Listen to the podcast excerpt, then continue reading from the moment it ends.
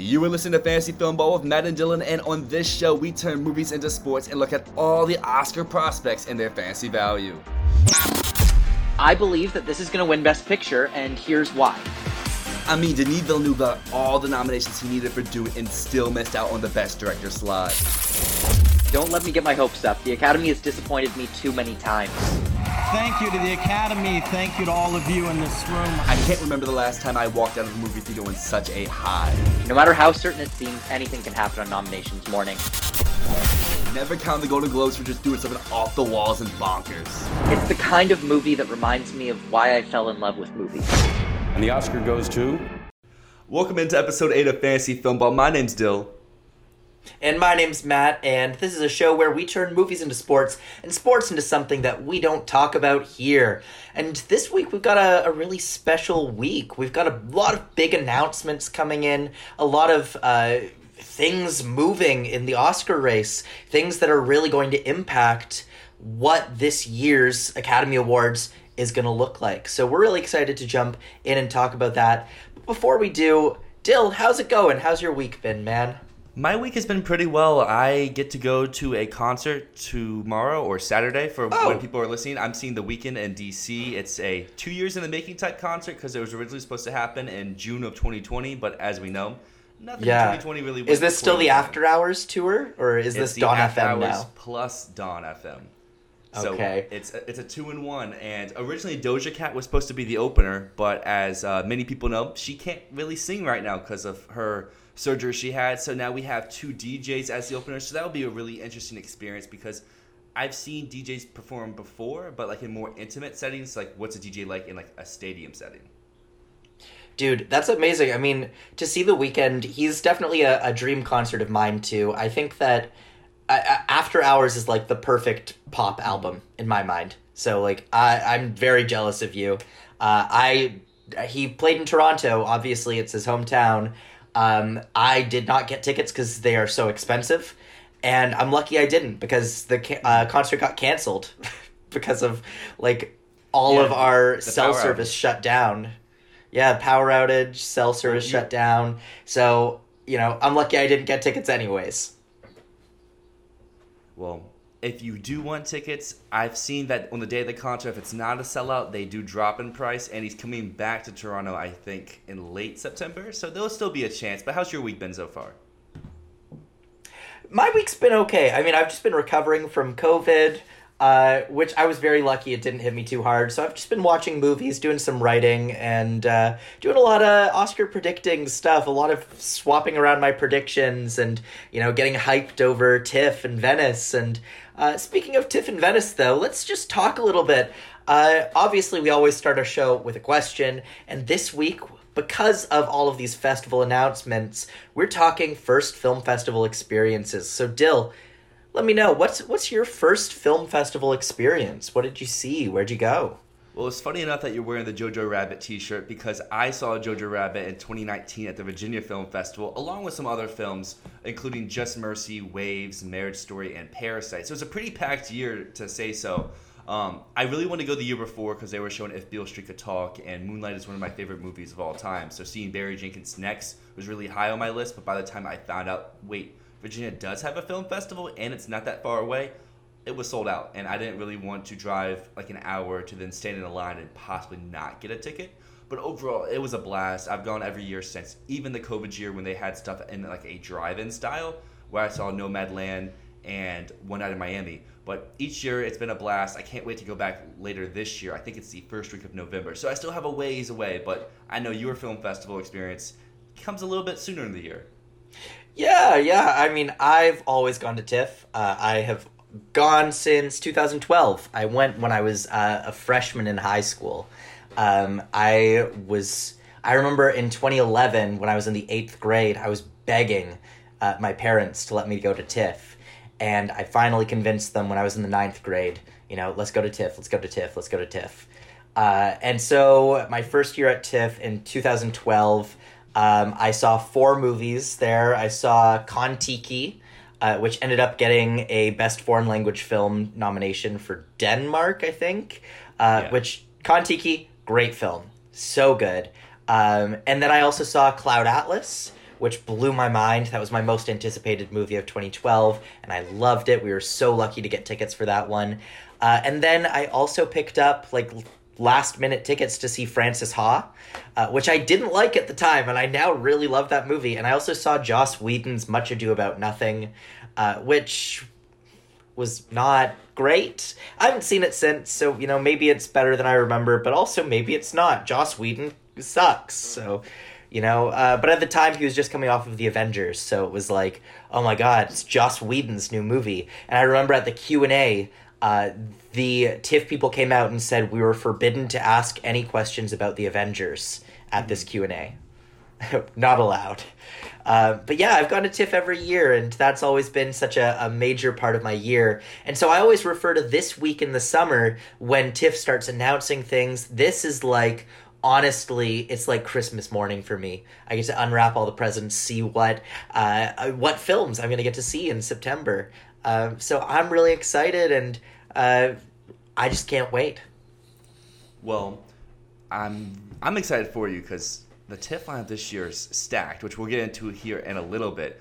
But another film festival announced its lineup recently was Venice, and we got a trailer for one of the movies that are going to Venice being Tar. And what do you think about that trailer? Oh, dude, this looks great. This looks great. I mean, uh, Cate Blanchett has some amazing buzz around her for this film, for Tar. Uh, the director of this film, Todd Field, he's made a few films before, and his first film, In the Bedroom, uh, got a Best Picture nomination, and then he made Little Children, which got a bunch of acting nominations, and then he disappeared for like 13 years, hasn't made anything. He's been trying to make some films. I think he's been trying to make an adaptation of Cormac McCarthy's Blood Meridian. Uh, but he hasn't gotten anything successfully off the ground until this, Tar. Uh, and it's now in the Venice lineup, and the trailer looks so good. I mean, you don't see much in the trailer. You really see Cate Blanchett, like, ex- uh, she's exhaling some smoke out of her mouth as we hear narration, and then she conducts uh, an orchestra. It looks so cool, though. I'm really hyped. What do you think about this one, Tar? So I know in the previous episodes I've mentioned I wasn't very high on this movie. I thought maybe it was being a little overstated just because of Todd Field's track record and it being Cate Blanchett. Because like every year people say Cate Blanchett, if she's in a movie, she's top two. But after seeing the trailer, I think I am coming around. She has moved into my five for actress. Tar is rising in screenplay and picture, and I really like the trailer. It, it's it made me a lot more interested in the movie than I was beforehand, and a trailer that kind of had the same effect but also didn't was Till, where I had a little mixed feelings before seeing it, and then still seeing it, I still have mixed feelings. There's some things I'm more excited for after seeing it, than other things I'm like a little wary after seeing the trailer. How'd you feel about Till? Uh, honestly, I I was really majorly let down by the trailer, especially because Chinonye Chukwu, who is the director of Till, she just made Clemency, which although Clemency wasn't one of my favorite films of 2019, it was it was a decent film and it, it really did something interesting. It was dramatic and it said something. And with the till trailer what i'm getting out of this is it just feels like very basic oscar bait uh, the trailer felt so formulaic. Yes, it looked nice, but to me, I don't see what this story, what what this representation of such a tragic, horrific story. What does this have to add to the conversation? I don't know. I'm really not convinced by this, uh, and to me, this trailer convinced me to basically drop this out of my predictions yeah, I think I'm almost to that point as well. We don't have to wait very long because it is on to screen at some of the fall festivals to see if it is just pure Oscar bait. And one of those movies where it's like this had Oscar buzz, where yeah. nothing really comes out of it. I still feel like this could be a play, kind of like Clemency, where Clemency had some buzz for the actors, yeah. but ultimately at the end of the day did not come through. And I feel like the interesting thing. Yeah, the interesting thing about Till is that it's premiering at the New York Film Festival the same week that it goes to theaters. Mm-hmm. And that to me feels like a bit of a red flag because this is a film that people were saying this is a TIFF film. This is this could be played at TIFF, this could win TIFF, and then for it to just go, you know, it's going to be premiered 3 days before it goes to theaters. It's not a great look. Also, it seems like the uh, the team behind the film is already on the defense because as they announced this, they put out a statement saying, We're not trying to capitalize off of trauma. We're not trying to capitalize off of this. This is not a film about trauma, it's a film about love. Um, but ultimately, if you're telling the story of Emmett Till, uh, that is truly not a story of love. That is that is a traumatic story. Uh, it's a heartbreaking, really difficult story. And if you're doing it as something else, if you're trying to say this is a story about love, that's a hard sell. Uh, and for some people, it might work, and for others, it's really going to put them off of this. And in that same vein, moving into our Venice discussion for today, there's another movie that kind of has the same buzz around it right now of where it's not really feeling like it's about love, more capitalizing off of horrific events, and that is Andrew Dominik's Blonde, which is finally hitting its premiere after seeming it was in production development for years. Yeah, are, did you see the new trailer for Blonde? I've kind of avoided it. I have not seen it as well. I'm doing the same thing. That first trailer gave me enough. I saw some of the photos, and the photos look cool, but because this movie comes out so soon, I'm like I can withhold myself because it's a Netflix movie too. So you're not really going to see trailers like on TV or at the theater. Like mm-hmm. you have to seek the trailer yourself. Absolutely. Well, I mean, with Blonde, this is one that I think has a really good chance of just astounding critics. But I've said in past weeks, this movie is going to get like a 4.0 on Letterboxd. No, so not on letter on IMDb. On Letterboxd, a 4.0 is good. On IMDb, a 4.0 is bad. Uh, audiences are not going to like this one. So, uh, but you know, Blonde comes in the uh, Venice competition lineup alongside a bunch of other really interesting ones, including The Whale, Tar, of course, which we already mentioned, Love Life, which is a Japanese film, as well as Bardo, False Chronicle of a Handful of Truths by Alejandro Gonzalez Iñárritu. We also have Athena, Bones and All by Luca Guadagnino, The Eternal Daughter from Joanna Hogg, Banshees of Inisherin from Martin McDonagh, No Bears from Jafar Panahi, a little bit of a documentary contender, All the Beauty and the Bloodshed by Laura Poitras, A Couple by Frederick Wiseman, and of course The Son from Florian Zeller. So that is a stacked lineup. Dyl, is there anything in there that's really catching your attention? What are you looking out for from the Venice lineup? So I've loved all of Iñárritu's movie, so Bardo definitely is at the top for me. But to pick something a little bit different, Bones and All really has my attention. I love Taylor Russell, I love Timothée Chalamet, and a cannibal horror drama romantic story kind of feels like it's up my alley for something that's just very different, but also could be very good. Because while I'm a little bit mixed on Luca Guadagnino's previous films, I really like his screenplays usually. So I feel like this will be a movie that it will be just one that really speaks to me and is just like one that's up my alley. But I can fully see why other people will be turned off from it before the beginning even starts. Right. I guess that makes sense. I mean, Bones and All is one that I'm also really looking forward to, but I don't really know what to think about it. Especially, I was I was more mixed than most people were on Suspiria.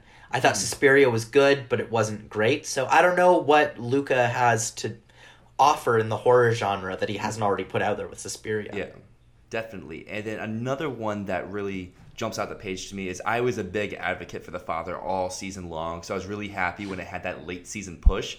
And I'm interested to see what Florian Zeller has to offer time number two adapting one of his plays to the screen because the father had the benefit of it having two just top tier actors and actresses. And not that the son doesn't have that, it's just they don't have Sir Anthony Hopkins or Olivia Colman. And those are two actors and actresses I really love. So it's interesting to see here with the Son pulling some other names. Will this be to like the peak, like number one, number two of the year for me, or is it going to be something along the lines of like it's good but it's not great? Hmm. Yeah, I mean, I think that the Son. I've heard some great things about the play that it's based on, but of course, it's not as unique. It's not as different as the father was because the father brought an entire different perspective to the table whereas the son is much more straightforward um, but i'm still really looking forward to that and i definitely think that hugh jackman could walk away with the festival's acting prize for this film i fully see that as well looking at this lineup his biggest competition would probably be in the Whale with Brendan Fraser, but there's a lot of movies here and there's a lot of people who could contend. Is anyone else you see as a sleeper contender for that award?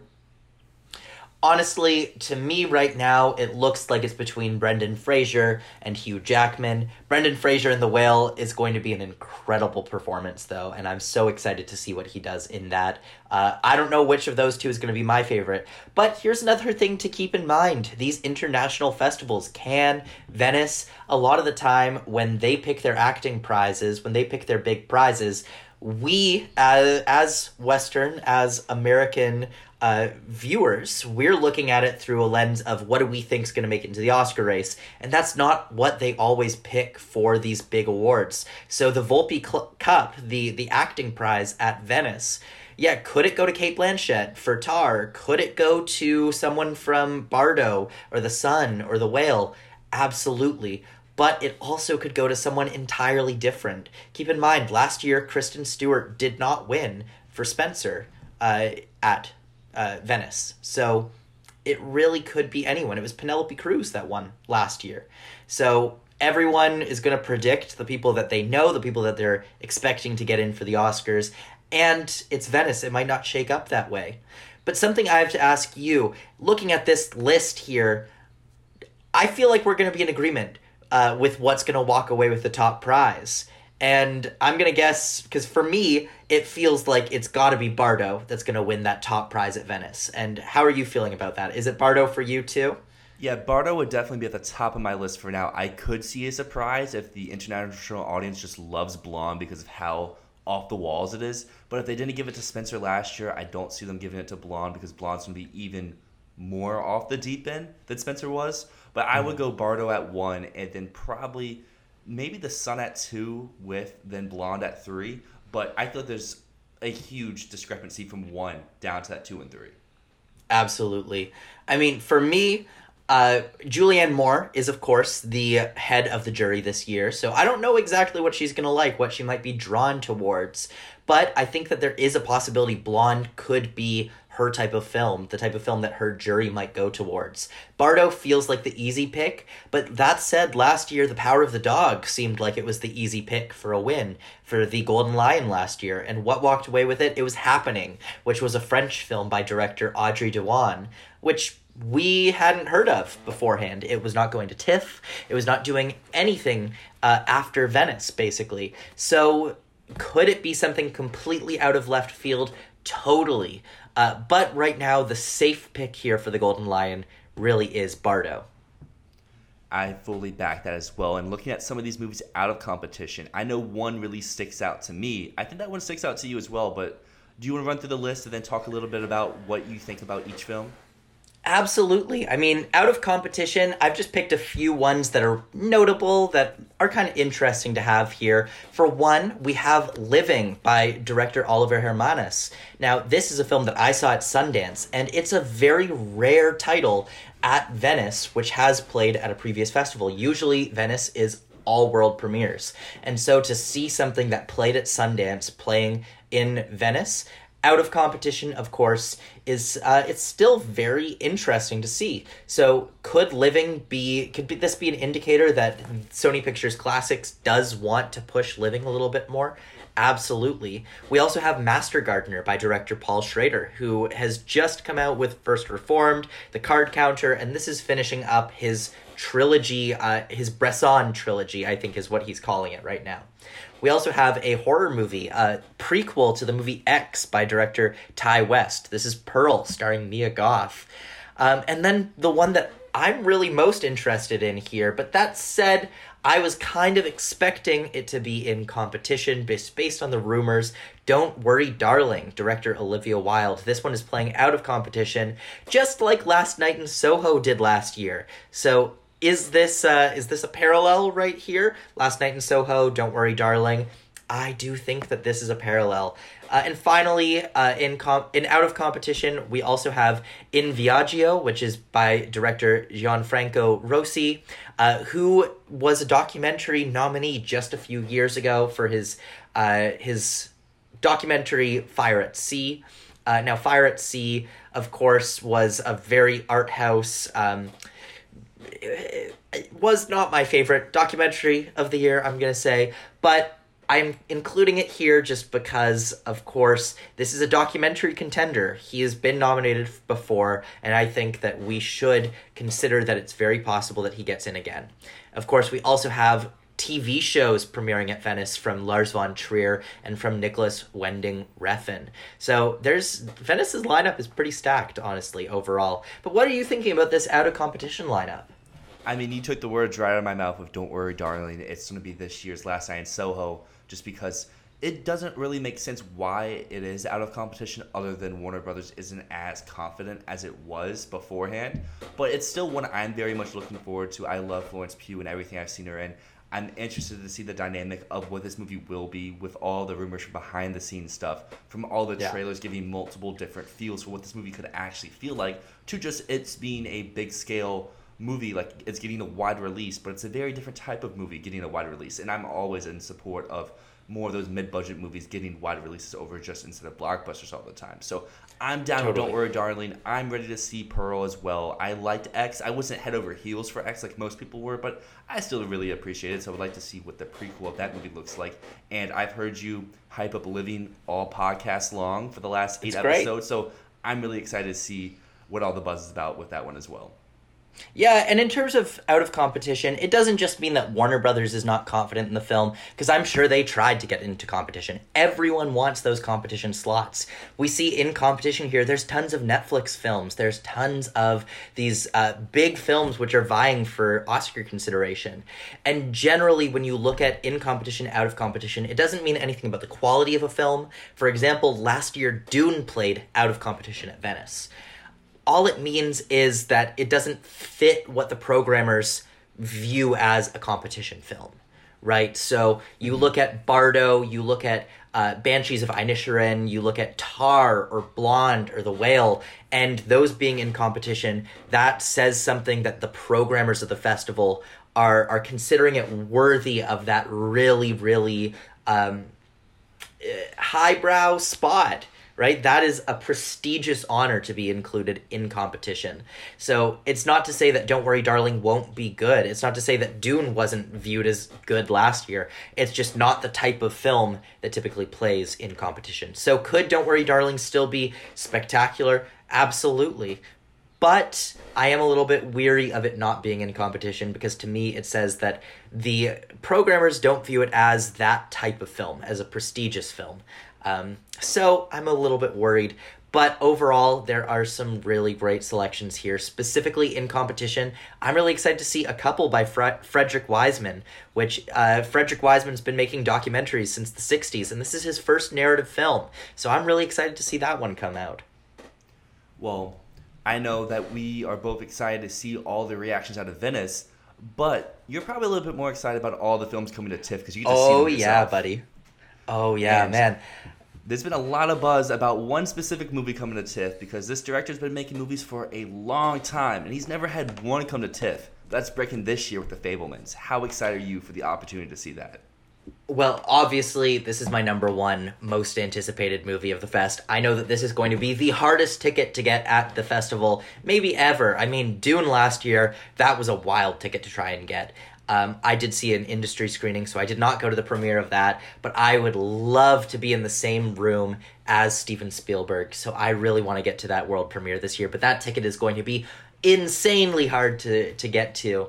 But honestly, this TIFF lineup is absolutely incredible. And the thing that blows my mind, TIFF announced 63 films. This is like 25% of their full lineup. They have usually about 200 films. So this is not even the beginning of what we're about to get. Um, of course, this is most of the big films that TIFF is going to get. It's not like they're going to keep announcing insanely big films after this. There will be a few more that are currently missing here, but that said, uh, this is most of the big films here, and there are some big surprises here. Uh, like, I definitely did not expect to see Empire of Light in this lineup.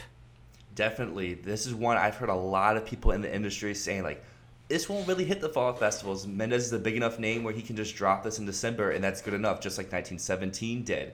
But um, I know there's one here that you were predicting all, like, ever since we started this podcast, that it was going to go to TIFF. And Yeah. here it is, your number two, Woman Talking. Well, here's the interesting thing. We've heard reports about a battle between Venice and Telluride and TIFF to secure the world premiere of Women Talking, and I kept saying there's no way that it world premieres at Telluride. It's either going to world premiere at Venice or it's going to world premiere at TIFF. And what happened? It gets a world premiere at Telluride, which is nuts to me. It's so crazy. And the reason it's insane to me that it gets a world premiere at Telluride is because Telluride usually screens for like an audience of what like a couple hundred people total? Like that is a very isolated film festival. It's very small film festival. It's very industry centric film festival. And women talking i know firsthand that film was gunning for venice all the way along. And so now i'm curious did Venice reject the film, or did Telluride just make an offer that Sarah Polley and MGM could not refuse? But you know, it's going to TIFF no matter what, and I am so excited to see women talking. I really, really have been following this film for a very long time, and I cannot wait. But women talking, that is a big people's choice contender as well. So, you know, I'm I'm just really, really excited for that film. Um, and yeah, I'm just blown away that it did not go to Venice and it's choosing Telluride. I have no idea. Do you have any idea why that might be? like, honestly, not really. Other than if Venice said no, but we've always heard reports of Venice saying no to movies that turn out not to be true. Because like the reports were Venice said no to Blonde, but look, Blonde's there this year. So I don't really know. I think it probably was just what you said. They just made an offer that they couldn't refuse. And some mm-hmm. other films that we he- have here at TIFF, like the aforementioned The Son and The Whale, that are both going to be at Venice. Empire Light, which I know I was blown away about, and you said you were too. But we have one movie that I think is a real strong underdog contender to win the People's Choice, and that's Glass Onion. Glass Onion, of course, and that was the first film announced. So we've known about Glass Onion for a while, but Knives Out, Knives Out was a breakout sensation at TIFF a few years ago. And so Glass Onion is looking to replicate that success. Is it going to? Totally possibly. Now, I am a little bit worried that maybe Knives Out was lightning in a bottle and Glass Onion might just be seen as second best I think it's still going to be enjoyable, but it's possible that Glass Onion does not live up to the expectations set by Knives Out, but we're going to have to see very soon. And another one that really surprised me here to show up was Wendell and Wild, Jordan Peele, and Key, uh, Keegan Michael Key. That is such an odd choice for a film festival film, but I'm so excited that it's here. Obviously, we've both talked about how much we love Key and Peele, and what do you think about Wendell and Wild showing up in this lineup? So originally, Wendell and Wild I think was my number three for best animated when we started this a few months ago because I think it was Pinocchio, Lightyear, then Wendell and Wild, and it's dropped a little bit. But the fact that it's showing up here speaks to me at least that Netflix is confident in this and that they want eyes on this movie, especially to people in the industry that will be attending. So to me, this is a sign of confidence from the studio because like this is gonna be a very I feel like crowd pleasing type movie because a lot of people do like Coraline and a lot of people do like Key and Peele, but to get it to the widest audience possible before it hits Netflix to build that buzz, I feel like is a very positive sign for this movie and what I'm very excited to see. But another movie I'm very excited to see that has already had eyes on it is Triangle of Sadness. Is that one that you're gonna try to catch as well? Oh, dude, I am so excited. I'm actually trying to catch it before the festival. I'm I'm in talks to hopefully get a screener for the film. Um, but I am so excited for Triangle of Sadness, and it would be so much fun to see this with a big audience there.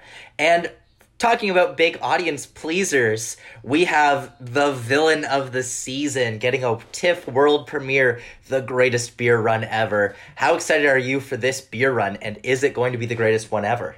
You know, the greatest one ever could be up for debate, but I'm actually very excited for this movie. If the rumors are true about Killers of the Flower Moon fleeting, this makes the most sense for Apple to push because there's there's talks about emancipation, but I mean there was news today with Will Smith, so that could be the start of Apple's campaign and be like, hey, let's try to you know make you in a oh, better what was um, what was the Will out, Smith news? He put out a video. I think it was about four minutes. I haven't seen it myself yet, but I saw the news report uh, when I was driving back after seeing the movie that we'll talk about here in a little bit. And he put out a formal video apology to the Academy, to Chris Rock, to everyone, saying that the the slap and the whole way he acted was not a representation of him or his morals and stuff along those lines. So I don't know if that was. I mean, I'm sure um, Will wanted to have his own opinions out there because I saw it like the sub headline says he's been trying to contact Chris Rock, but Chris Rock is not open to discussion with him at the moment, which is completely understandable. But this also could be Apple saying like, "Hey, let's start this a little sooner than we thought," because I was thinking that Will Smith was going to be someone who's going to be out of like the limelight for like a year or two, try to see if people would loosen their opinions of the incident, and then that's when Emancipation would drop because that he got paid a big amount for that movie. I think the report the other day was fifty million dollars. So this is a big movie for him. This is a big movie for Apple. And if Killers is gone, they have greatest beer run ever, and they have Emancipation. And Emancipation seems like it has a lot of baggage. But this movie could as well. But it seems like it would be a fun time. Peter Farrelly doesn't make the quote quote Oscar type movies, but he makes he makes usually enjoyable movies that sometimes have a little bit of baggage attached to them. No, totally. I mean, I'm totally prepared to not love the greatest beer run ever, but it would be a really fun movie to watch with an audience at TIFF. I mean, I saw Green Book at TIFF when it won the People's Choice Award. It was not on my radar before that. But that was a movie that I went into expecting nothing and I really enjoyed when I saw it at TIFF. But of course, later on, I, I rewatched it. I've seen it three times now. The first time when I saw it at TIFF, I loved it. And every single time, I've liked it less and less, especially as I think more about it and as I read more about it. It's one that really has soured. Um, it's just a very simple film, and I think that it really tries to give itself a little bit too much credit. Now, is the greatest beer run ever going to be fun? Probably. Is it going to be a masterpiece? Absolutely not. But I'm still looking forward to seeing it, and I am dreading if it wins the People's Choice Award, which is very possible. It is possible, and there's another movie that is going to TIFF that I feel like also has a chance, maybe not to win, but definitely place in the top three, and that's Bros. Bros, yeah, I mean Bros. That's one that I've heard amazing buzz about. It was supposed to come out in the summer, and the studio went, no, this is getting amazing test screenings. This, we're gonna put this in September so that we can go to TIFF, so that we can get some awards buzz. They're trying to position this as the big sick. They want that screenplay nomination, and they could totally get it. So this was one that I'm really looking forward to, and I am imagining this winning the People's Choice Award and the chaos that that would cause. Like, would this make Best Picture? Probably not, but that would be chaotic. You know, absolute chaos. Well, on the opposite side of chaos, there's a lot of international films coming to TIFF that people have laid eyes on before, but this will be a even bigger chance for people to see them, including Decision to Leave, Holy Spider, Corsage, and one that people haven't seen yet, but I know we talked about last week that we're excited to see with All Quiet on the Western Front. Oh, dude, All Quiet on the Western Front being here is so good for the film, especially after it misses Venice. I was really worried about it, but you know, being at TIFF, it's got me a little bit more confident again, especially just showing that Netflix is positioning for fall festivals. So, could this be a contender? Totally. I really think it can. Seeing photos, seeing all of that, it's really something to get excited for there's a lot of stuff here, but of course there are some missing films. There always are some missing films uh, at TIFF, and it's always interesting because you can never predict which films are going to miss. I mean, obviously there was already talk about stuff like Babylon not being here. We didn't expect Babylon to be here, but it is a little bit weird to look at the TIFF lineup and see Bardo missing right? Bardo's at Venice and it's not here, and neither is Blonde or Bones and All or Don't Worry, Darling. That was one that seemed like a lock for TIFF, especially because they have another Florence Pugh movie with The Wonder and they have another Harry Styles movie with My Policeman. So having Don't Worry, Darling there would totally make sense. But it's really odd that that one is not here, and apparently it's because Warner Brothers didn't want it to be. Uh, we also have I Want to Dance with Somebody which is going to be playing, uh, which is not going to be playing at TIFF. Sorry, it's not going to be playing at TIFF, and I know that there was some talk earlier about it being there, and it's not. Uh, we're also missing on She Said, which there was some rumors of a TIFF premiere, um, but who knows? Maybe that's one that's added later. That's one that seems like it could be added later. We're also missing Tar, which we just talked about, but I really, really think that is a Best Picture contender, and that missing is really, really uh, odd and white noise, of course, missing as well. So there is a lot of stuff missing, but could some of that be filled out in future weeks? Totally. And is some of it going to stay missing and stay weird? Absolutely. But again, things missing here, it's not the end of the world. Last year, King Richard missed here, and I wrote it off saying if King Richard was going to be an Oscar contender, it would be at TIFF. It ended up being an Oscar contender anyways, so TIFF does not matter, but, you know, it's just disappointing for me. Definitely. And you said something about She Said skipping out on TIFF, and She Said is one that I feel like would be a perfect film to be at the New York Film Festival because they need that big premiere, especially they're missing out The Fabelmans, which is a movie I personally thought would go there for its premiere. That mm-hmm. She Said could easily fill into that either opening night or centerpiece type movie at the New York Film Festival if Universal decides to want to send it. Because Universal could just see this as a movie that doesn't need to go to the film festivals and can just debut in when it comes out in theaters in December. Totally. I mean, I've heard some really good buzz this week about She Said. There's been some screenings this week, and reports are that the film is really, really strong. So, She Said, I do think that could be a New York Film Festival premiere. But that said, I think the film comes out pretty early in November, so that might be pushing it a little bit to, to bring it to New York. That said, we're going to be seeing very soon what happens with She Said and what happens with the New York Film Festival. And lastly, in news, we've been going on news for a while because there's so much going on, but this is the big bombshell of the week Killers of the Flower Moon is reportedly pushed to 2023. And how are you feeling about that, Dyl? I am not feeling well about that because Killers of the Flower Moon is a movie I am very high on in a lot of categories. Um, it had been battling in my heart to take over Avatar for my number one. I know I've been saying Avatar's to stay one until I'm proven otherwise, but I was just getting that feeling about Killers with all the test screenings and just how stuff was shaking out that this should be the early one at least. But with these reports, I'm a little bit scared. This is one that also, like, the reports may not come out true because, like, they said the same thing about Wolf of Wall Street and some other Scorsese movies in the past that ultimately did come out. But the fact that Deadline did report it, and Deadline usually doesn't report stuff unless like they know for a fact that this is probably accurate. So it it, it will really tank a lot of my categories that we'll talk about here later. But whatever Scorsese and his team feel like is best for this movie, I'm in full support of. Yeah, I mean, we've had this happen with Scorsese before with Shutter Island. That was supposed to come out in 2009, came out in 2010.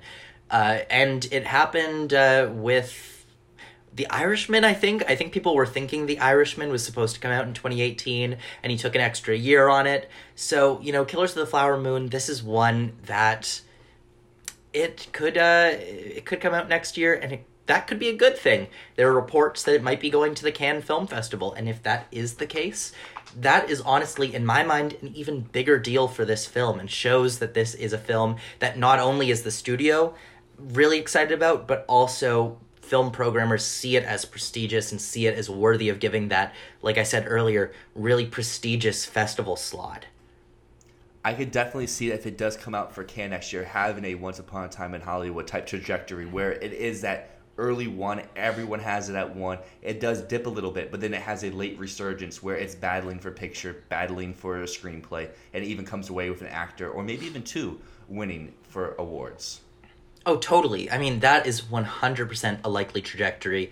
And really, all that I think that the goal should be is just to keep it from being another Irishman where it peaks so early that no one's talking about it by Oscar day. Um, because The Irishman, that was one that everyone was saying, that's number one, it's number one, it's number one. People were saying, you're stupid if you don't think this is number one. This is number one. And then it came out and it got a lot of nominations and then just did nothing. So, uh, really what Apple should be trying to do is making sure that Killers of the Flower Moon does not have that same trajectory where everyone thinks it's going to be big and then it's just not.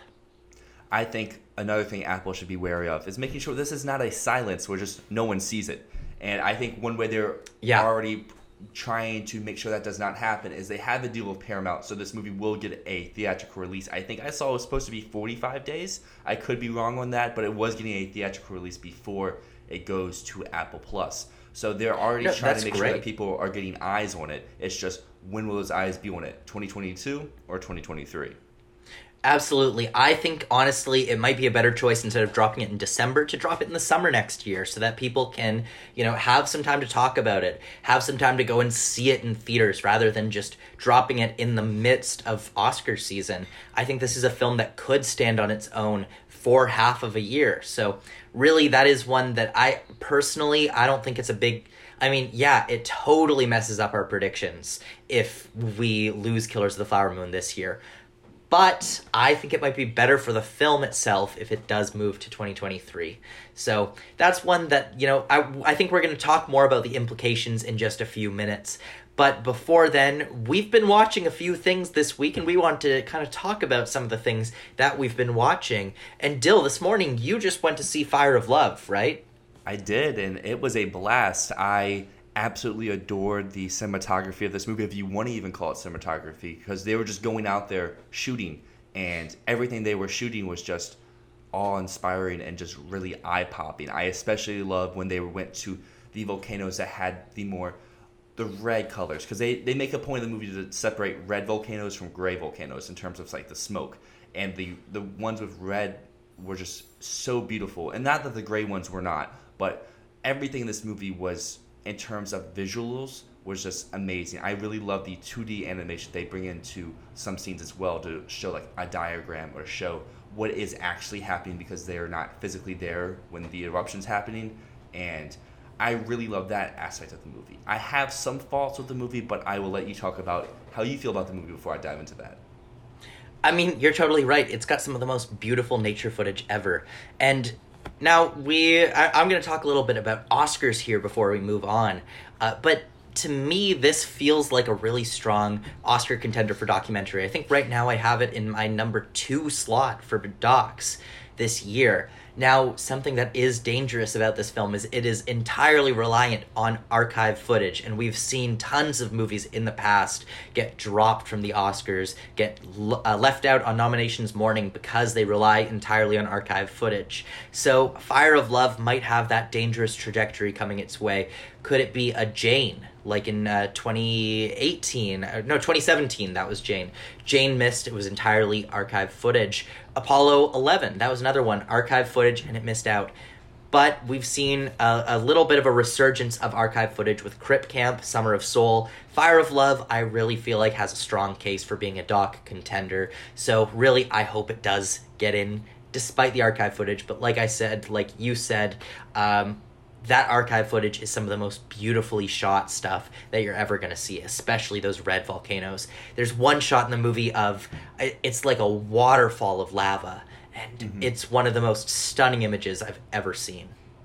I fully back all that up. I personally have Fire Love at my number one. That's just because I'm not as knowledgeable as you are in the documentary category at the moment. So I'm putting what I have seen at the top, even though, like you said, found footage or archive footage, I guess is the better word to use, is not always has the best track record, but we are coming off of a year where a movie almost entirely of archive footage won in the documentary yeah. category. It did have some in-person interviews, but the majority of the movie was with that. So it'll mm-hmm. be interesting to see if Fire Love can continue that trend or if it's going to revert back to normal where stuff oh. is just ignored. Yeah, I mean, and Fire of Love has a great narrative. I actually, I have um, a friend of mine has friends who uh, made this movie. Her friends made this movie. Um, and so she told me a lot of stuff about the production of this movie and reportedly um, the team behind this movie was planning not planning on this movie coming out this year uh, they were planning on taking a little bit more time but then they were informed hey werner herzog has access to the same archive he's making the same movie as you are right now he's using the same footage and he's making a movie about the Kraffts. And you need to get this film out first otherwise werner herzog is going to steal your thunder. And so they literally sat down for six months and like just absolutely sprinted to the finish line to get this film ready and get it to Sundance. So to me, that is an amazing narrative of what they accomplished. They managed to get the entire film done in like less than a year, pretty much. It was really a tight timeline and they did it so well. So if nothing else, I think that this movie should get rewarded for the editing of it because that is a crazy process that they went through to get this film finished. I'm always an advocate of different types of movies getting recognized for editing because it's always the best picture or just the action movies. But like in like my personal nominations, I've had Summer of Soul even winning the award last year, and other documentaries or animated films or just different types of films should be getting editing love. So it's something that I would really like to see maybe the BAFTAs go for because we've seen the BAFTAs go for those type of movies in the past. But sadly, overall, as like you know, the Oscars would never touch a doc in the editing category in this climate that we're at right now. Yeah, totally. It happened in the past. It might not happen again. Now, there's another movie that you saw this year, uh, this week. Another kind of documentary, Marcel the Shell. Did you see it this week? I did see it, and my problem with Fire Love also carries over into Marcel, but I still really love both movies. And my issue with both of them would be the pacing. There's times where it really dies, and it feels like a slog for like five or ten minutes, but then it shoots right back up. Like both movies start off on a super high high, they take a little dip, but then at one point they shoot back up and they never come back down. And Marcel, mm. I think, has an amazing first 15 minutes and amazing last like 45. There's just like a 10 minute span in the middle that lost me a little bit, but once they have the quote quote interview, from that point on to the rest of the movie, that was one of my favorite theater experiences I've had in a long time. It, I was having a little bit of a rough week at that time, just like mentally, just a lot was going on, and going in to see that movie really just raised my spirits and like made me feel good. Kind of how I felt when I talked about Phantom at the Open a few weeks ago. Just one of those Yeah. movies that really just delivers on a certain aspect. And if you're on board with its style, because I could see a lot of people being turned off by this movie just because it's different. But if you can get in with it, I feel like everyone's going to come out of this and love it. No, totally. I mean, that is it's such a it's it's a warm hug of a movie. I, I'm glad to enjoy, uh, hear you enjoyed it. What do you think of it for animation? Uh, at I the Oscars? personally have that at my number three at the moment. I feel like it's definitely one that should be in the five. Just what will be the the I guess animation is voted on by everyone now. It's just not the branch, right? Yeah. Yeah, uh, So- I think you have to volunteer to be. Um, you have to volunteer or something. Okay. Because I feel like if this was just the animated branch voting, I feel like it would 100% get it. But with everyone, some people may be like, this isn't really animated, so let me just vote for Lightyear because my kids liked it, sort of thing. Um, but I don't know what kid would be like, Lightyear's my favorite movie of the year, like they would with Encanto or other stuff. But, Yeah, um, this yeah, year, yeah. We, we've already talked about animated this year. It's going to be a different year, I think. I think a lot of normal trends are going to be broken this year for animation. But and at this moment right now, I have Marcel in my five. What about you? I have it at my sixth spot. I, I think I'm a little bit wary, a little bit cautious, just because I do think that people are going to look at it and go, "Oh, there's too much live action. It's not gonna." And so I don't know. I would love for it. To, it's my number one personally for animated, um, but I am a little bit cautious of it. Um, I think it's floating. That number five slot for me is really competitive, and so I don't know. I, I don't have it making it right now, and I think it's going to be a big controversial thing if that happens. I fully see that. And another controversial thing would be some of the movies that you've seen this week, uh, because I haven't seen any of them. So, um, but I've heard Oh, one of them's really good yeah. and one of them's really not good, and there's one that I don't really know much about. Yeah, I mean, I've I've watched a lot this week, but some of the ones that I want to bring onto the show to talk about. Obviously, there's The Gray Man, which is Netflix's biggest movie of all time, and Again. you know, Netflix has Netflix has talked so much about how like they don't want to give auteur projects money anymore. They don't want to spend two hundred million dollars on letting Martin Scorsese make The Irishman, but yet they're going to spend two hundred and fifty million dollars on The Gray Man which is one of the most boring action movies I've ever seen. Like I don't know how the Russo brothers messed up the Mission Impossible formula so much. Like is it really that hard to make yeah, I, I say this as someone who has no experience making multi-million dollar movies, but is it really that hard to make like an exciting film? Because to me, the Gray Man seems to confuse globetrotting with uh, excitement. And you know, you see these Mission Impossible movies. Yes, they go to a lot of places. Yes, you have these spectacular uh, set pieces that happen all around the world. But it doesn't just settle for those set pieces defining the film. Like, yeah, they go to Kashmir at the end of Fallout, but they have a giant helicopter chase. They have mountain climbing. They have all of these insane things going on that, you know, it, it makes the entire film feel really vibrant and and full of so much going on. You have the Halo jump scene at the beginning of the movie where, you know, he jumps out of a plane into a party and then he has to like track down people inside this party after he just jumped out of a fucking plane. Like that's insane. And the Gray Man, it just feels like they're constantly being like, "Hey, we're in we're in Italy now." and we're gonna do the same thing as before, and we're gonna have a few punches, and maybe we're gonna drive a car, and there's gonna be some gunshots too.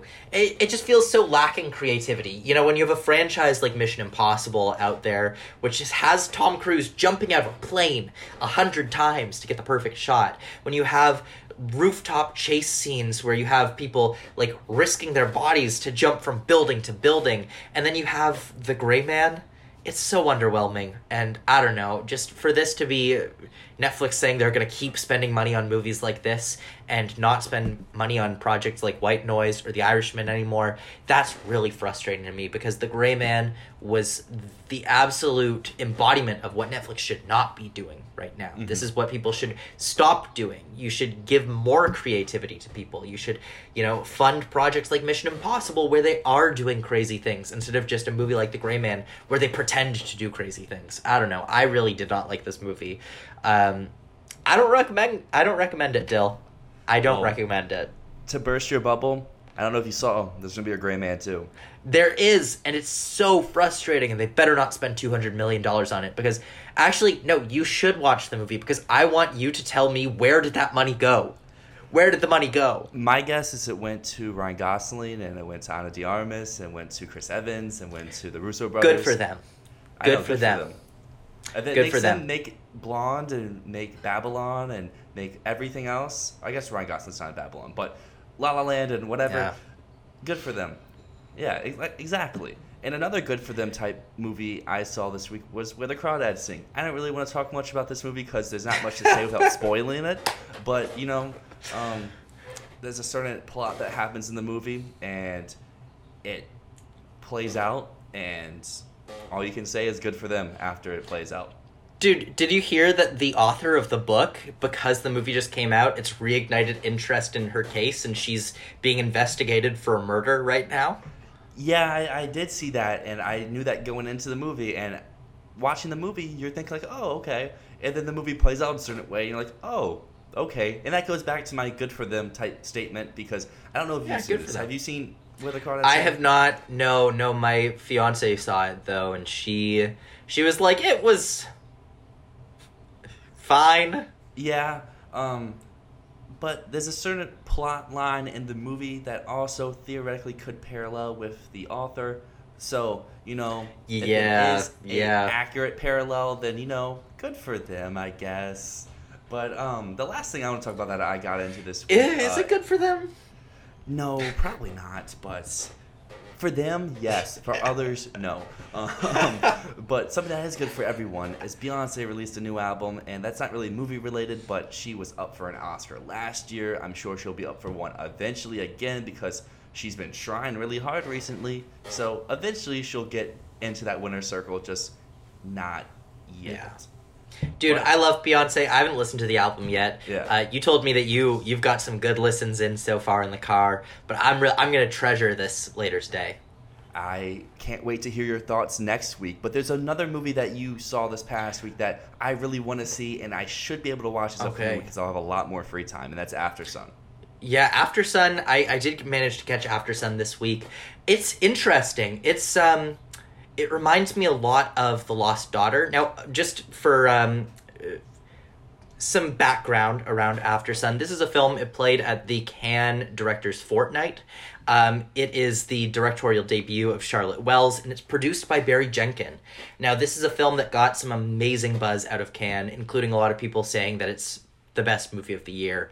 So I had really huge expectations going in. I'm a little disappointed in it. It didn't blow me away the the way that I expected to. Um, but it's still very good, and the more I think about it, the more I like it.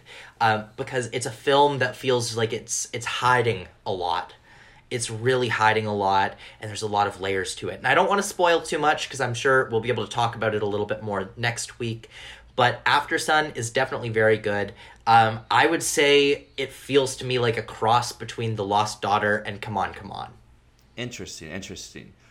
Well, I look forward to seeing it. And you mentioned Yeah. hiding, and we talked about it a little bit more, but it seems like Killers of the Moon is hiding from everyone. And Yeah. that has a big implication on this week's predictions because I have some predictions. But they include Killers of the Flower Moon because I don't really want to avoid my winner for Best Supporting Actress until I Yeah. officially know. I said actress. I'm an actor, but I have them winning actress too. So I have Killers of the Flower Moon winning supporting actor and actress. So if it does fleet, that means I have two new winners on my board. At the moment, I do have Robert De Niro winning Best Supporting Actor for Killers of the Flower Moon.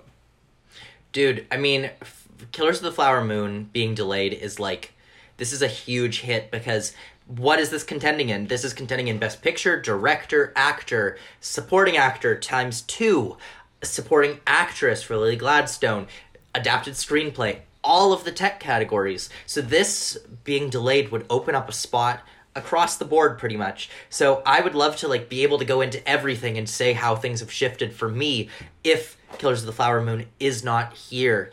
Um, but just overall for you, I mean, you were saying that Killers of the Flower Moon had like basically made its way to number one in picture for you. So like, is there anything that you see really rising off of the back of Killers of the Flower Moon missing? Like, what what do you think benefits the most off of this? Well, to the contrary of what my predictions were as of like three days ago, because I had updated them for the end of July, I had the greatest beer run ever from 16 down to 23. But if Killers of the Flower Moon fleets, greatest beer run ever is right back up to that 15, 16 type range. And even though I talked a little bit negative of it earlier, Emancipation would have come into my top 25 just because Apple's going to have to push something, whether it's greatest beer mm-hmm. run or Emancipation or if somehow Napoleon is done and they're just not talking about it at all, that would jump up too. Just they're gonna have Yeah. something in my top twenty-five. Just what movie would that be? And at the moment, I guess that would be Greatest Beer Run because it does have the TIFF premiere. But I guess it's anyone's game at this moment. Dude, it could be Cha Cha Real Smooth. It could Cha Cha Real Smooth could be Coda after all, and It have- could be Coda after all. have three nominations. I had a picture, have a screenplay, and have a supporting. And this time instead of actor, it's actress, and Dakota Johnson just wins out of nowhere. Dude, it, it could happen.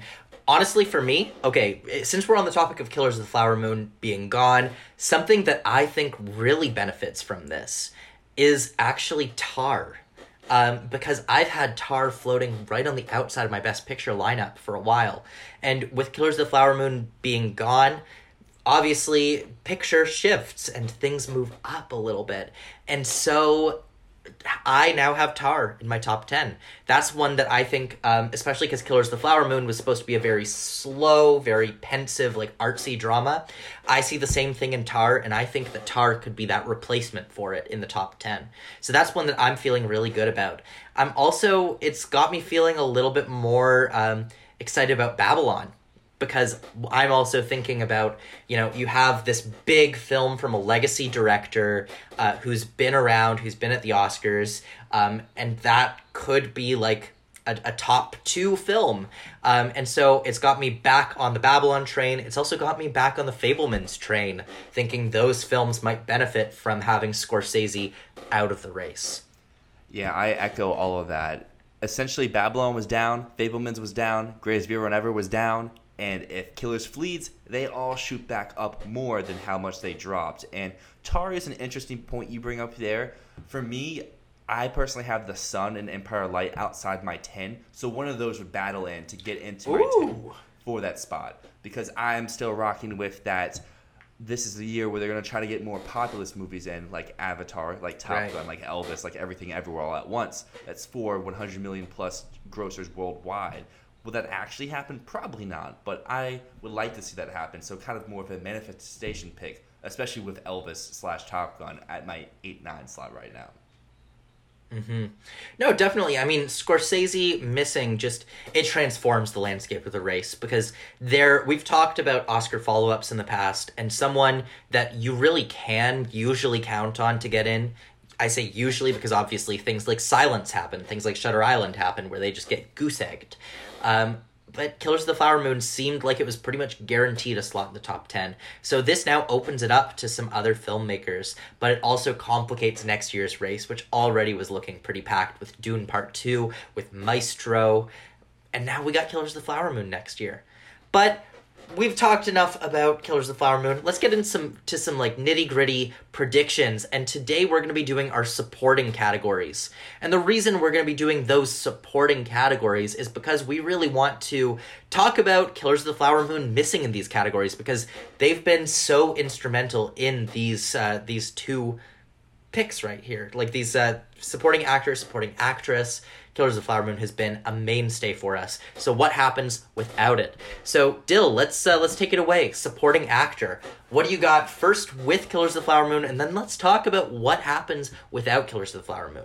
All right, so with Killers of the Flower Moon, I think that will be the film that because every year in the supporting category we have one movie that takes up two slots, whether it's an actor or actress. And if Killers of the Flower Moon comes out, I think that is the movie with Robert De Niro and with Jesse Plemons. I also have Huy Quan for Everything Everywhere All at Once, Paul Dano for The Fabelmans, Yeah. and Brad Pitt for Babylon as my five and supporting actor. But if you switch things up a little bit and take out the Killers Boys, you have your new winner, which I'm very happy to say, and I know you'll be happy to hear, is Ke Huy Quan for Everything Everywhere All at Once. He has the narrative. I don't see Paul Dano winning on his first trip. And Brad Pitt just won his last time, so is he really going to win two in a row? I don't think so. Mm-hmm. But The Fabelmans does become the movie that has two supporting actor candidates, with Seth Rogen moving into my top five, and then joining him as my number new five slot would be Ralph Fiennes in The Menu. As you mentioned last week, that could be mm. sort of a category flawed, but it is going to TIFF. It's going to have eyes on it. It has. He, he's an actor who deserves a nomination. It's been a while. Has he has he gotten one, or has it been a long time since he has? He, it's been a long time since he has. There was talk about him for Grand Budapest Hotel, uh, but he didn't get it. But I, I don't know if he's had one since Schindler's List. Okay, so yeah, I knew he got in for Schindler's List. I just can't remember if there's been anything since then, but I don't think so as well. Michael Ward is someone who also makes a lot of sense getting into that five slot if the Killers boys are gone, but just like Ralph Fiennes, he's arguably lead from what we've heard.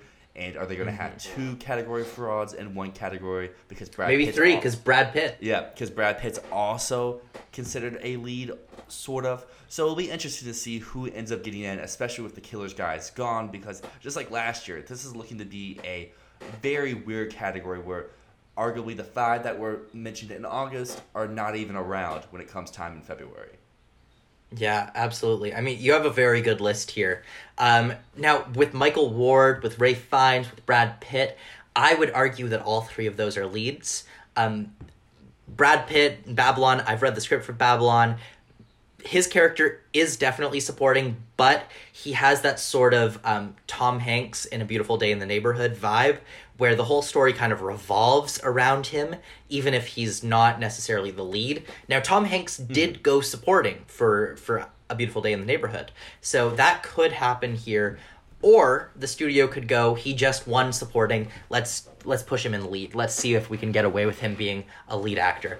I think they totally could.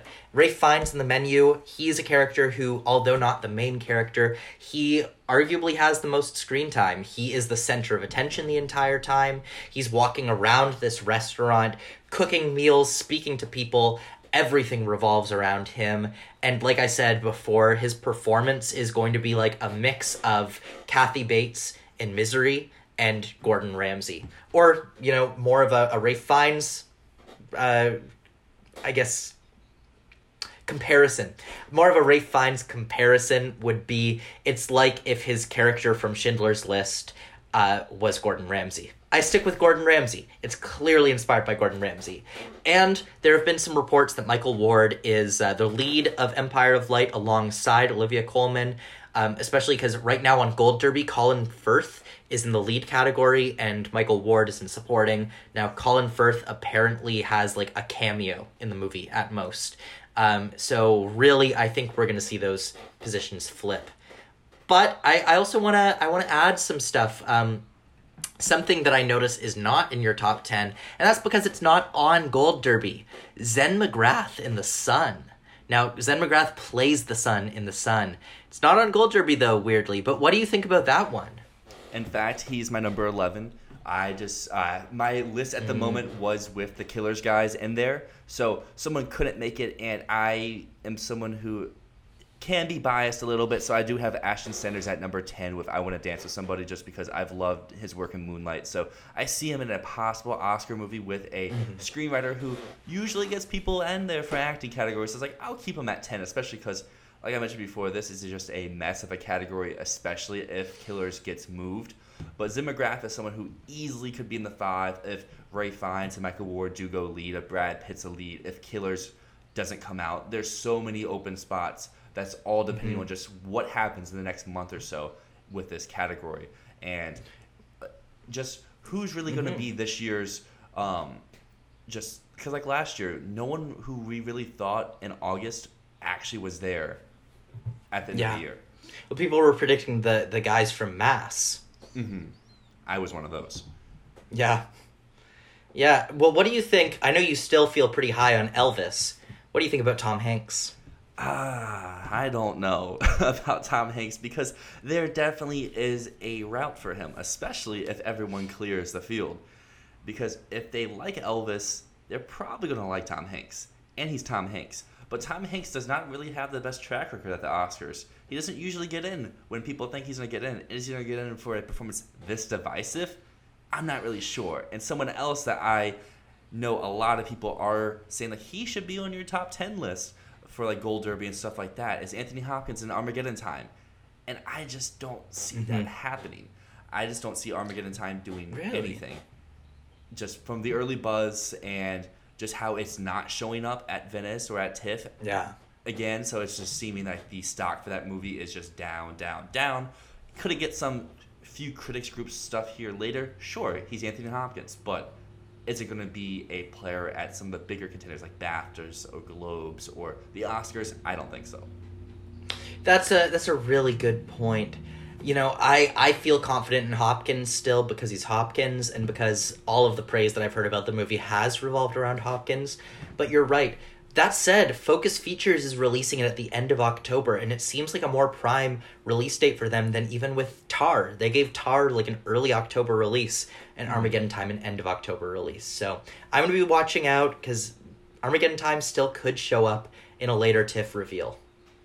Well, flipping over to the other category for supporting actress, if Killers of the Flower Moon is gone, that means Lily Gladstone is gone. She's my personal pick to win this category. Was she yours before this uh, possible move was spoken to existence? Yeah, yeah. I mean, I definitely have jumped a little bit faster than you have to remove Killers of the Flower Moon from everything because I I feel confident that this is happening. But Lily Gladstone was my number one in supporting actress. I've I mean, she was the one thing in the script that I read that I really enjoyed. So that was a character that I was really seeing winning this prize. So having her gone, I have to reshape everything. And I'm going to be honest, I'm having some big troubles with this uh, category. So I have some questions for you after I go through sort of my top uh, picks because I have a lot of people from the same film showing up in my top 10.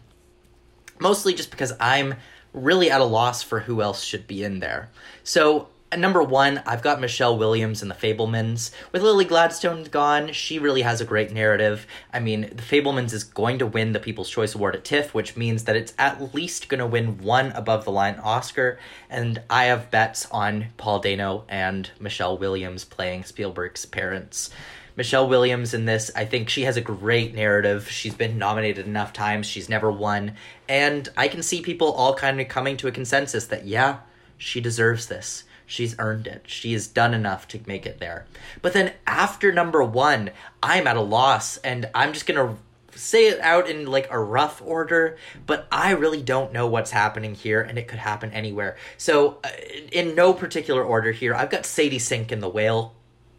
Now, this is a role where, uh, having read the script, I think that her character is really, really something special. And I think seeing her in Stranger Things, she really has impressed me with her acting chops. And I think that she has a really big chance of getting that Oscar nomination. But she's so young. She's so young that she might get written out. Uh, she might also got get written out as like, oh, she's just that Stranger Things actor. Uh, she also didn't get um, an acting nomination at the Emmys this year, which shows that voters might be a little bit apprehensive around her. So I'm not so sure about Sadie Sink. Then I've got Jean Smart in Babylon. Uh, I've heard a lot of great buzz about her. Her character is hilarious in this film, but it's also a really small role. So it's one that I'm also really, really shaky about on this. I don't know if her role is going to be big enough to stay in the conversation. Also, are people over predicting her because she's had such success at the Emmys lately? It's very possible. So, you know, I'm less confident in her as well. Then I've got two women talking girls. I've got Judith Ivey and Jessie Buckley both of them have ups and downs. Now, as I've said over and over, Judith Ivey is playing a role that was originally Frances McDormand's. Uh, and Frances McDormand was the producer. She had the role given to her. And then she said, No, no, no, I don't fit this role. I want to give this to my friend Judith. Um, and that to me says that this is a role that is really strong. If originally they cast Frances McDormand in it, it's something that could bag Oscars. I've also heard a lot of talk about Jessie Buckley being absolutely spectacular in this movie. But it's such an ensemble piece. I don't know who is going to rise above. Is it going to be Judith Ivey, Jessie Buckley, Claire Foy? Is it going to be Rooney Mara or someone else entirely? It's very possible all around there. Then I've also got Dolly de Leon in Triangle of Sadness, which apparently she's a massive standout, and if this film goes to the Oscars, she's coming along with it because apparently she's hilarious and like got a standing ovation at Cannes and had people stopping her on the street saying you were the best part of that movie. So that's um very possible, but could Triangle of Sadness go nowhere? Absolutely. Um, then I also have the Son ladies. I've got Laura Dern, Vanessa Kirby, I've heard mixed things that really the drama in this film is between Hugh Jackman and Zen McGrath. Um, I don't, I haven't gotten a firm response about who is more of a weighty character. Vanessa Kirby has better odds on Gold Derby, but Laura Dern seems like she has a meteor role but I've heard it's pretty tied between them, and really neither of them is the focus of the film, so I don't know what that's going to be. And then I've got the Everything Ever All at Once ladies. I've got Jamie Lee Curtis, who obviously has the Academy legacy, but it's a small performance, it's a very jokey performance, and it's not really like a standout performance in the film. Uh, also, Stephanie Hsu, Um, but she's a performance that's going to connect more with millennials than it is going to with the older Academy voters. But again, I, I just have no idea what's going on with this category. You know, the only one that I feel really confident about is Michelle Williams, and everything else is just kind of up in the air for me. Um, so I don't know what what are you thinking, Dyl? What what else do you have in yours that I'm missing here? So I'm just like you, no clue where this category is going. Besides Michelle Williams and Lily Gladstone, but if Gladstone's gone, then that just leaves Williams. I unlike you, went with one of the She Said girls, just assuming that Zoe Kazan is the supporting one, but it could be Carey Mulligan. Regardless, I have whoever gets thrown in supporting as my number two at the moment, with Lily Gladstone gone. Then mm. I have some stuff to adjust because last time I touched this, I had Whoopi Goldberg at three. I saw the Till trailer today. Whoopi Goldberg is not even in the trailer, so she has jumped from top five to off my ten. Um, then I have Laura Dern for The Son at number four which I'm going with her because of the her character in the play is the one that apparently has, like you said, the more meaty performance, has the more weight behind it. But I have Vanessa Kirby at six, just outside. Sandwiched in between them, though, is Janelle Monáe for Glass Onion. I'm very high on this movie at the moment. Like I said, I feel like it has a chance to win the People's Choice. It, I think it's my number 13 in picture. I have it in screenplay. I have it here in supporting actress, and I have it for a few texts at the moment as well if Netflix is really making this as its second push and it's getting the reception that the first Knives Out got, I think the sky's the limit for this movie in terms of nominations. And then after that, I look a lot like you with having multiple women talking um, actresses, multiple everything everywhere all at once actresses, and Sadie Sink for The Whale, who was my number three last time we talked. But she dropped to all the way down to 10, but she's probably going to come back up with all this ever changing stuff because, like I said, Whoopi Goldberg's gone. I have to remove Lily Gladstone. And like you said, Jamie Lee Curtis has the name, but the performance, there's not that much there to go off of. Totally. This is such a weird category. And just to rattle off, I was going through some of the Gold Derby odds just to see what else could be a contender. So, Carey Mulligan and Zoe Kazan, they both could be there or they both could be lead. I have no idea, and I, I can't really place them either way. Right now, I'd say likely they're both leads. On Gold Derby, I also see Hong Chau in The Whale is there. But I've read the script, and her character is. I'm gonna just say right now, she's not a contender for this. I love Hong Chau, but she honestly has a better shot for the menu than this, and she has no shot for the menu. But then a few names caught my eye that I really don't know what they're going to be doing in their movies. Um, but they might end up being contenders, which is Griselda Siciliani in Bardo, False Chronicle of a Handful Full of Truths. That's someone I've never heard of Grisel- Grisella. Sorry, I've never heard of Griselda Siciliani, but that's something. If Bardo's a contender, she could come along with it, like Marina de Tavira did. Uh, there's also Nina Hoss in Tar. I've talked about how Tar is in my top 10 for picture now. She could come along for the ride with Cate Blanchett as well. And you said in your top five you have Janelle Monáe. I don't know what she's going to be doing in the movie, so I do have to put her outside my top 10 even. But that's someone who I have on my radar. I'm watching out. I'm seeing what could they do? Like, what is Janelle Monáe gonna do in this movie? She could end up being really a strong contender, but right now, I have no idea. Uh, that's the fun of these categories, though. Last year, did we have any idea that at the very end of the year, Troy Kotsur was going to win? No, none. So who knows? Who knows? But let's uh, let's bring it home for the week, and we're gonna do our weekly picture roundup. So Dyl, take it away. What is your best picture list this week? What's rising? What's falling? So I'm gonna do this under the impression that Killers is gone. So that means Avatar lives another week on top of the throne. Will it stay there much longer? I don't know. After that Black Panther trailer, a lot of my Avatar hype has been adjusted just because there's gonna be two movies that look very similar coming out within a month, distributed by the same studio. What will happen with that? I don't really know. And I'm still sticking with it for the moment, but it easily could switch in the weeks coming. But that moves Women Talking up to the number two slot with it getting the TIFF uh, premiere as well as the other places it will be going. There's a lot of buzz for this movie. If that bidding war was that ferocious, that means this movie has to be something special. That moves Bardo up to three, Babylon to four, The Fabelmans at five, and Everything Everywhere All at Once at six. So none of those have really changed. But then below that, we have Empire Light now moving into number seven with Elvis, Top Gun, and She Said rounding out the 10.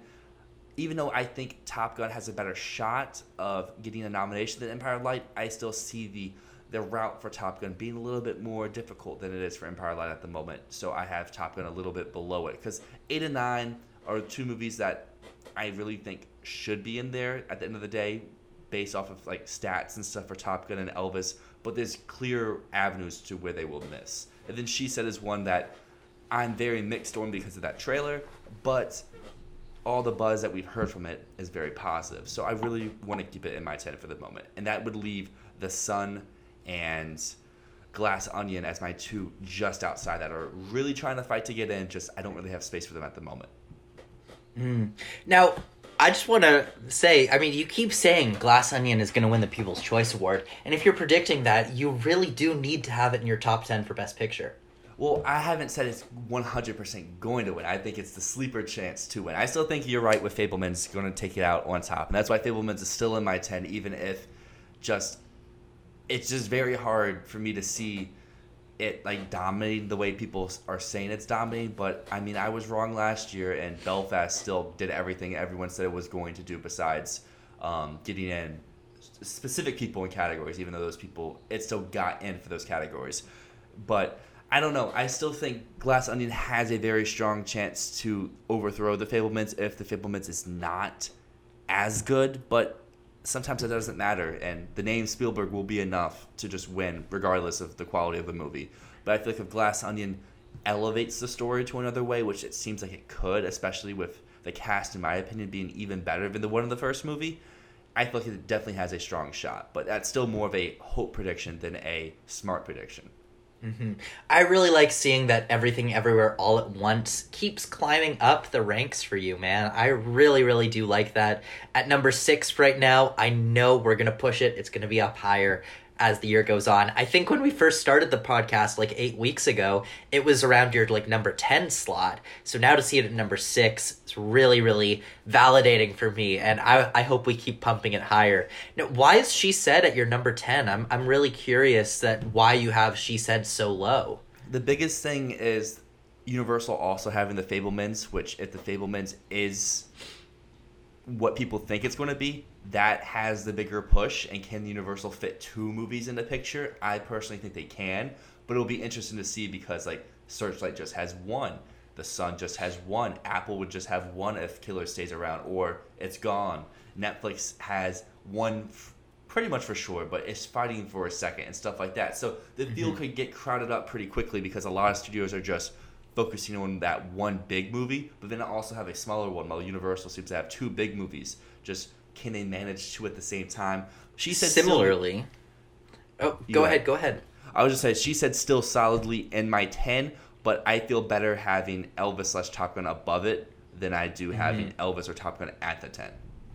You make a great point, though, about uh, Universal maybe having too much on their plate to balance. Now, I do think both Universal movies get in, and I also have, just like you, I have Babylon and Top Gun in, but those are both Paramount. Do we see a possibility that Paramount drops the ball with uh, campaigning both of these and one of them gets left out? I think the biggest difference for those two compared to the Universal ones is Top Gun's campaigning, they don't really have to do. The last three months have been, or two months has been Top Gun's campaign, being the biggest domestic grosser outside of No Way Home in the pandemic era. And now is, if you don't adjust for inflation, like a top 10 movie domestically of all time. I think it's approaching number five. And that's a movie that the masses will speak for. Where Paramount obviously will still have to campaign it a little bit more, but the buzz around this movie isn't going away. And unlike Spider Man, who only had like a month to build that hype, Top Gun has the whole season.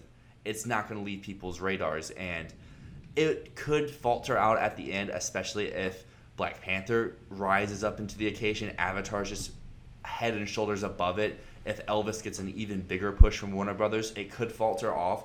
Just at this moment right now, I would be amazed if Top Gun Maverick misses Best Picture. Hmm. Yeah, I mean, I I'm just thinking about it now, and I, I don't know. I might actually move Top Gun just down out of my top ten, maybe, just because now I'm thinking about it, and is ba- like they're definitely they have to push Babylon more. They have to push Babylon more, and like you said, the last three months have been a campaign for Top Gun, but is that campaign going to be front of mind for people in December? really? Like is that going to be in january february when oscar voting's happening? Is that really going to be top of mind? I don't know. So i don't know. I have top gun at my number 10 but i'm i keep i'm on the fence. I'm on the fence about it with paramount having both of them And one thing I want to dive into real quick before we hop out for the day is for picture. I have I Want to Dance with Somebody continue to rise on my list with the fleeting movies. This is one that I feel like will be in the conversation regardless if it's good or not. This is just the type of movie that people will vote for. Because we've seen in the past, mm-hmm. if you have a recognizable character that also has a good tone and feel to it, people will support it, whether it is Bohemian Rhapsody or other movies along those lines. That I Want to Dance with Somebody is at least going to show up an actress. That's, I think, the bare minimum. It's a mm-hmm. Judy bare minimum with a two nomination. But I also feel like it could get up to a four or five, depending on how receptive it is. And then, just like last week, Don't Worry, Darling is still on the way down. But Black Panther, Wakanda Forever, Aftersun, and The Whale have now hopped up into my top 25 where they weren't in the last few weeks.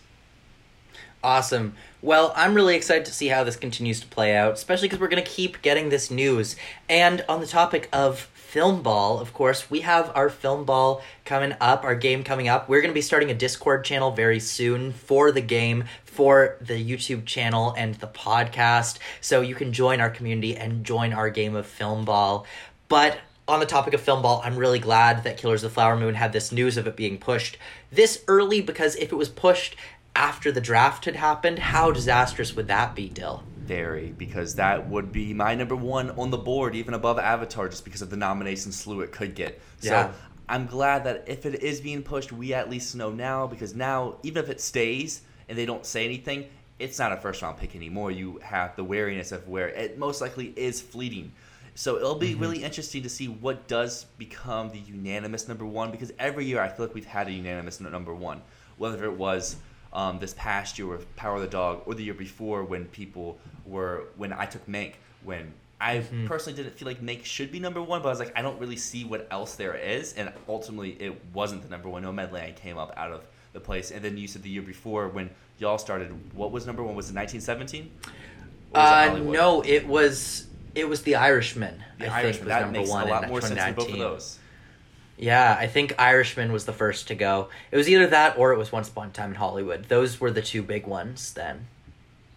Well, it'll be interesting to see what it comes up this year because uh, with the Ir- I mean not with the Irishman, with uh, Killers of the Flower Moon gone, I guess the unanimous quote quote would be the Fabelmans, but still I'm a little wary on that. But uh, I guess it really comes down because you would have the first pick, right? I got the first pick this year, and I think it's pretty obvious what I'm going for at this point. Yes, I think it is. Uh, I think it's pretty obvious what my first pick is, but I'm heartbroken that I can't take Babylon. Um, that said, you know, again, next week we will have that Discord server running, and we will be starting a community around this game, around this podcast, uh, and we're really excited to share that with you guys. But that said, thank you guys for tuning into episode eight of Fantasy Filmball. I'm very curious. What do you guys think? What does Killers of the Flower Moon leaving imply for you guys? Are you more excited for it next year? Do you think it could win Best Picture next year? Let me know in the comments. I'm really excited to start that conversation with you guys. But until then, I'm Matt. and I'm Dylan, and this is Fantasy Filmball. Thank you for tuning to this episode of Fantasy Filmball with Matt and Dyl. Keep up to date with us on Twitter at FFilmball. Subscribe to us on Apple Podcasts, Spotify, or wherever you prefer to listen to podcasts. We even upload a video format of the podcast to YouTube if you want to see our faces. Thank you for listening to this episode of the show, and come back next week.